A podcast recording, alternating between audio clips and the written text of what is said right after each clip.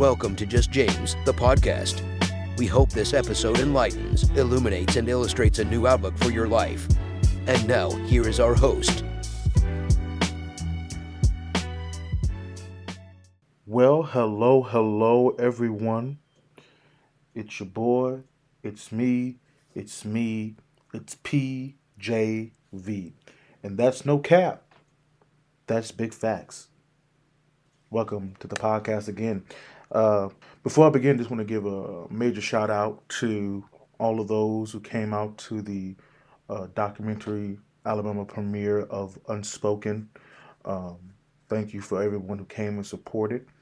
Um, and all proceeds from uh, the the concessions went to Steve's mother, uh, Miss uh, Zelma Perkins. So um, it was a great work. Um, I appreciate everybody who showed up and supported. Also, want to give another shout out to my brother, my brother, man, uh, Bishop uh, Patrick Tucker for his first year anniversary at Union Grove in Decatur, Alabama. Man, love you, man. Hope you enjoy your vacation. Hope you enjoy your time with your family, man. Um, let's get into it. Let's get into it. Um, today's topic is how do I read the Bible? Yeah, how how do I read the Bible? Um, for those of you who know, who may not know, currently we're living in one of the most biblically illiterate eras of human history, in, in my humble opinion. So we're going to have to really um, dissect this how to read the Bible right? Because everybody wants to go into the Bible and pull out what they want to pull out what they think, which is called uh, eisegesis. You know that you pull out what your your what your bias says, what your opinion says. But what we're supposed to do is something called exegesis. We're supposed to exegete the text. In other words, the Bible will speak for itself. Okay, let's dig in. I think the first question that's pertinent to all of this is first off, what is the Bible? What is it? First off, the Bible is not a book. I'm going to say that again. The Bible is not a book. The Bible is not a book. The Bible is a canon. And a canon is a collection of books. Okay? It's a collection of books. The Bible was primarily written, written in three languages Hebrew, Greek, Koine Greek, Koine Greek to be exact, and Aramaic. Those are the three languages of the Bible. Um, if you, of course, my favorite website is blueletterbible.org. It's a free online uh, reference lexicon and concordance that you can use. And you will find that they pull from a couple sources, which is the Septuagint, which is the Old Testament in Greek, uh, the Textus Receptus, Textus Vaticanus, and Textus Sinaiticus. I think those are the three uh, main uh, sources that they pull from in regards to the Old Testament. Then with the New Testament, we have over 30,000 copies. I know people think it's small, but really we have a lot of copies of the New Testament. Um, and I'll go in deeper into that. Okay, so how did we get the Bible? How did we get the Bible? Um, we got the Bible based upon um, what was considered divinely inspired text. What most people consider to be the Apocrypha or the Gnostic Gospels was they were primarily most of them were primarily written in a time, especially the Gnostic Gospels, they were written in a time after uh, most of what is in the New Testament was already written. So the New Testament was written between uh, 40 and 70 AD. Okay, that's when most of it was written. Uh, what's important about what is important about 70 AD? Well, 70 AD is the fall of the temple to which uh, the Jewish writer uh, Josephus documents in his book War of the Jews and Antiquity of the Jews. He documents the fall of the temple. Okay, so the Gospels and the letters of the New Testament are written in that time. Okay. Um, as we continue to read the Bible, we find that people, like I said, like to argue, oh, they were lost books. They weren't lost books. there were certain parts of the Bible that were not divinely inspired by the Holy Spirit. Well, how can we say that? Well, there are certain parts of the Apocrypha, of these lost books, that does not correspond with Jewish thought, Jewish philosophy, and Jewish historicity. The only thing that really co- coincides with Jewish history is the first and second Maccabees for the Maccabean War, which happened in the 400 years of silence where God wasn't speaking between Malachi and Matthew. Okay, so that will that is more so a, a history perspective, not necessarily a divine perspective, but a historical account. Um, so when we consider other Bibles with other um, books like the Book of Enoch and stuff like that, though they did read the Book of Enoch. Um, the Book of Enoch is not considered scripture based upon the fact that there are certain parts of Enoch that contradicts the Tanakh. It contradicts uh, the Pentateuch, the first five books of the Bible, and the prophets. Okay, and the Jews held that above any and every uh, every everything else, which is the law of Moses and the word of the prophets, okay, of the Old Testament. And if it did not agree with that, they did not consider it, okay? They did not consider it, all right? So let's continue on. So now we, we have this Bible that are written by a whole bunch of authors over a period of 1500 years. And they're all telling this one story, which leads up, of course, according to Christian thought, leading up to the Messiah, whom I believe as a Christian, whom who Christians believe is Jesus Christ. Okay? So that's the essentially the backdrop of the Bible um, and how we got the Bible. No, it was not created at the Council of Nicaea by uh, Constantine. No, that's false. Please stop watching Da Vinci Code. That's trash. It's only for entertainment. But if you actually believe that it actually has a historical merit, a historical merit, that's trash. Sorry. Um, But now we let's go into how how do how do you read the Bible? I know we have a group of people who um, believe that we have a group of people that believe that uh, they can use chapter numbers and verse numbers for gematria, which is Jewish mysticism in regarding to numbers. But I need you to understand that the, the chapter numbers and verse numbers are not in the original manuscripts. Those were added to make reading the Bible easier. They have no they have no spiritual significance uh, nor any cultural significance. The chapter numbers or verse numbers, they have none. Okay?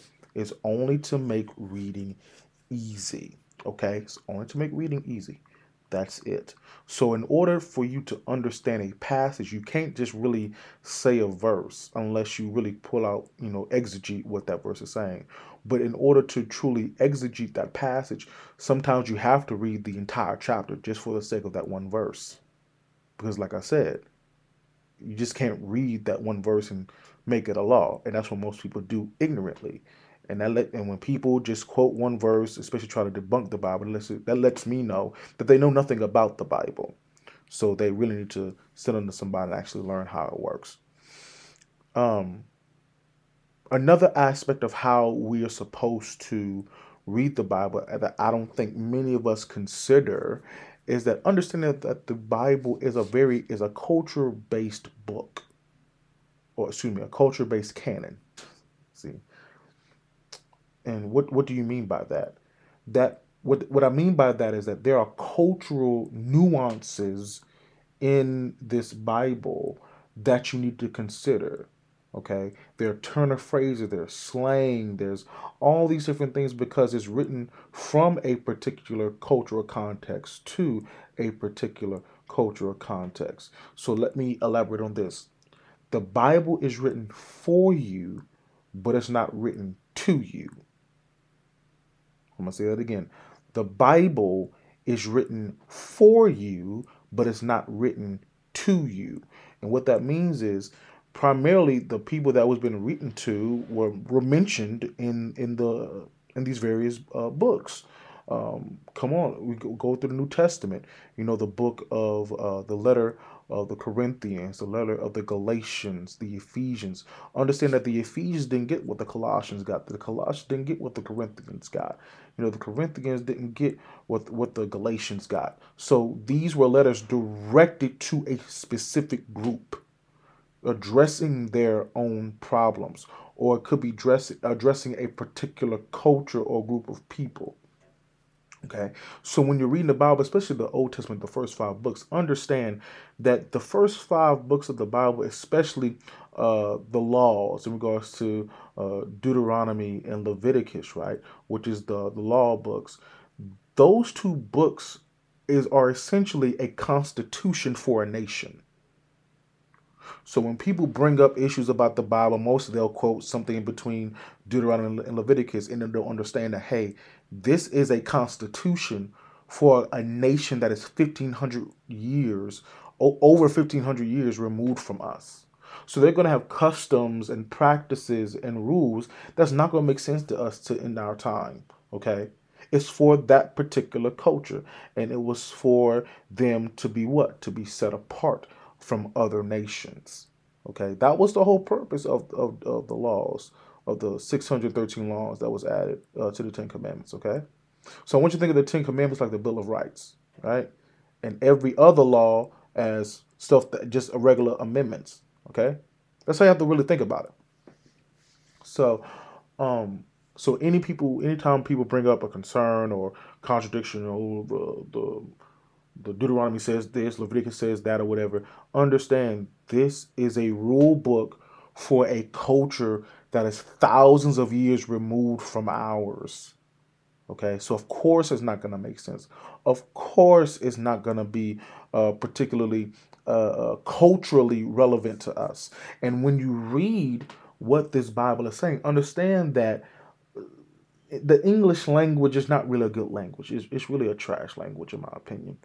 So, you when you when you see a word people often think, well, it says this. Yeah, it says that in English, but you got to understand it's translated or transliterated from another language, and that language has its own definition of that word. So you're going to have to do deeper and better research and find out what that word means. So, case in point to uh, no offense to my oneness apostolic brothers and sisters um, but we have something. There's something in the Shema, right? Um, the word that they love to say is, "Behold, Israel, the Lord thy God is one." Right? People who deny the Trinity say, "Oh, see, it's one God. That's it." But hold on, hold on. This is the reason it says, "Behold, Israel." So that means they're speaking to Jews. They're speaking to the Hebrews, right? So that means that this word has a meaning to a particular culture. So when I look up what that word one there in the Hebrew means, that word one there is a Hebrew word echad, echad, which means united or together.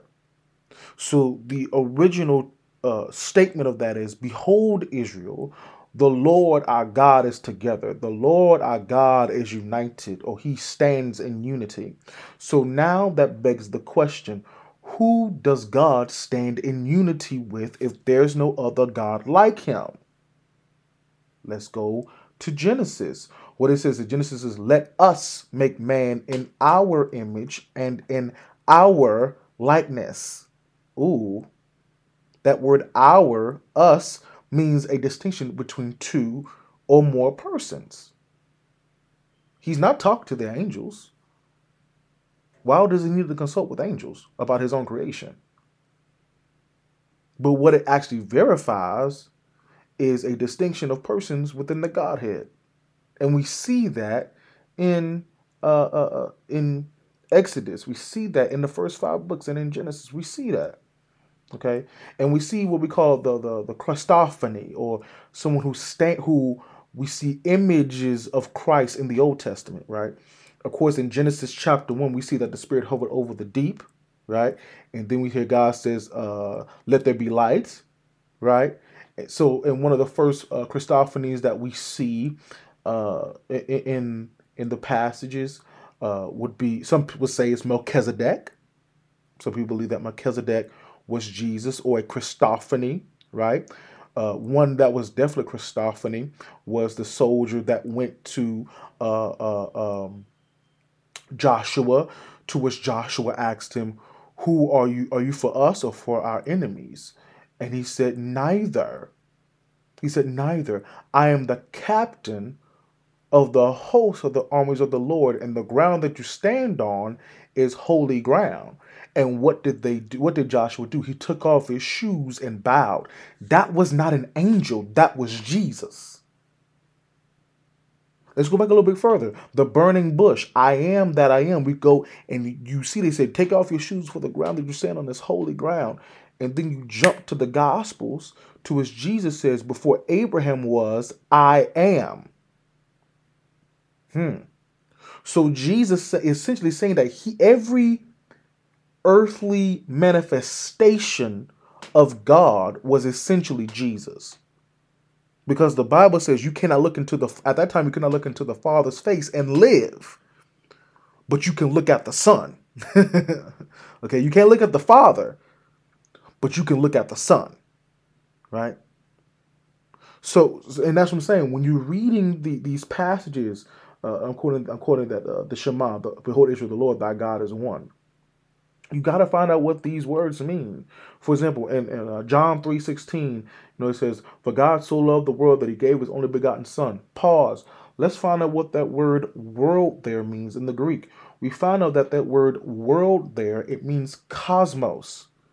So that means what happened on Calvary wasn't just something that shifted the earth, it shifted the entire universe. So that means no matter where you go, no matter how far you go on this planet or another planet or this galaxy or another galaxy, the blood of Jesus is going to be there. The blood of Jesus works over there too. Okay? So that's what we got to do when we're reading this Bible. Understand that this is a, from a completely different language, completely different culture. So they're going to have completely different meanings. If that doesn't make sense, let me um, let, let me uh, back up, okay? So this is how you're supposed to investigate the Word of God. This is how you're supposed to investigate it. So let, us say um, this phrase is written down, quote, Abra, old boy over there is lining you up, end quote. That that phrase right there. Abra, old boy over there is lining you up. Okay? And that passage now is buried under some rubble or buried in a jar, you know, and it was discovered 2,000, 3,000 years later. And you dig it up and it says, hey, bruh, old boy over there is lining you up. So this is what you're supposed to do. I hear the phrase, hey, old boy over there is lining you up. The way I'm hearing that, that means it, it that sounds cultural it sounds cultural. So when I translate into a normal language, it should say, "Excuse me, sir, this person over there is doing something." Okay, but we have to find the cultural context. So with the language that was used, we find out it was ebonics, slang of the African American context. So that means it's two black people talking, most likely.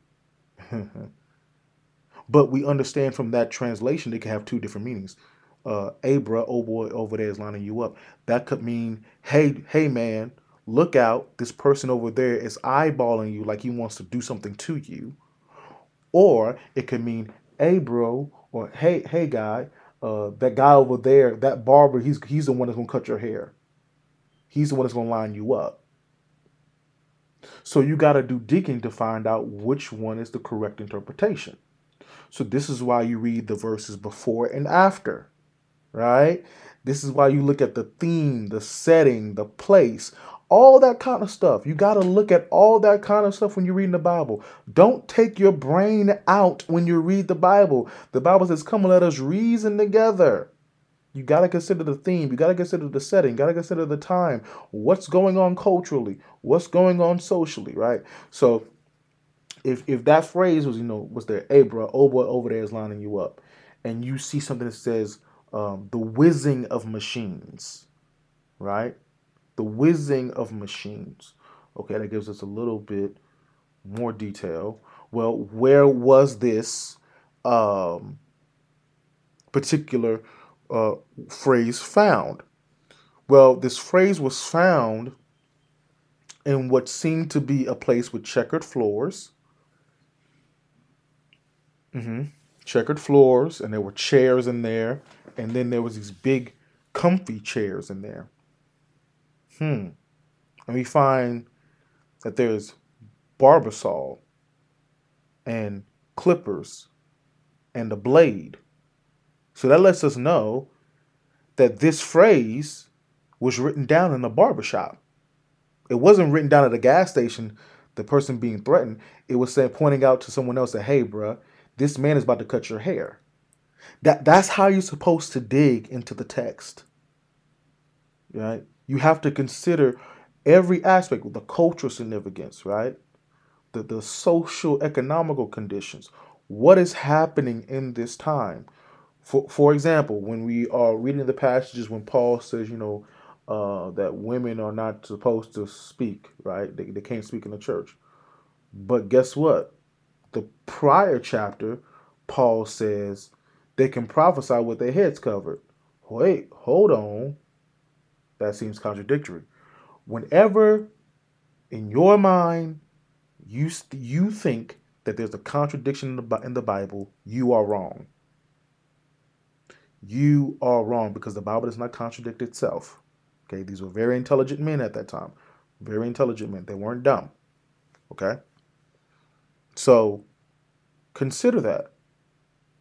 That maybe my approach is wrong. So what I have to do? Let me let me let me search the culture. What what's happening? What's going on in Corinth? Right? What what's going on there?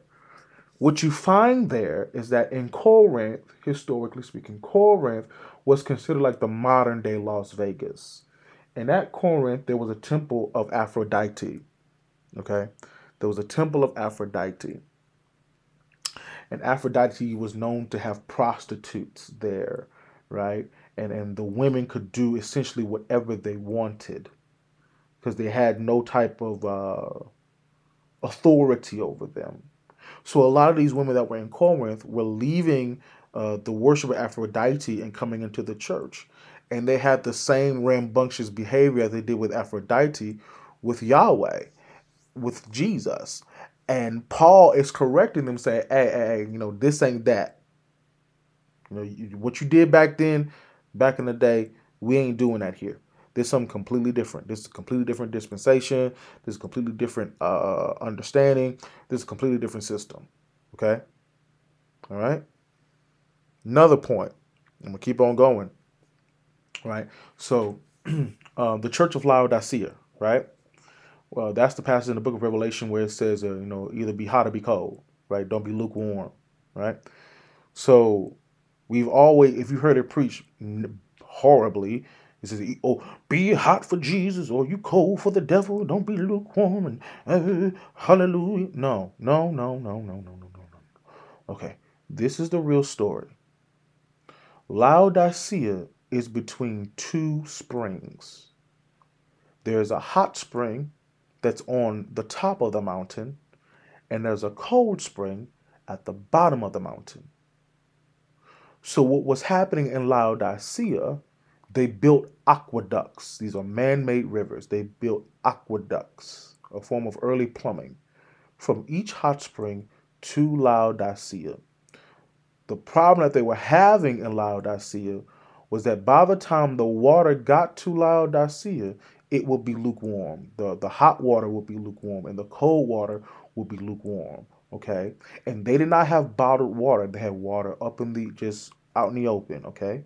So, with lukewarm water, it draws parasites and bacteria.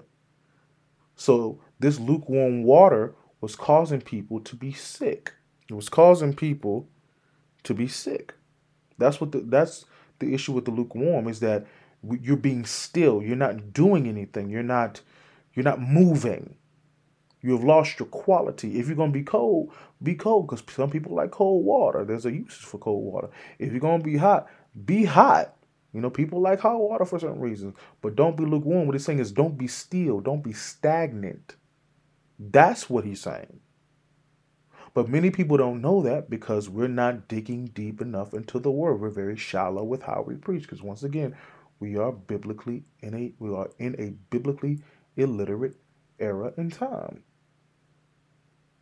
So we gotta we we got to dig deeper uh, when we study.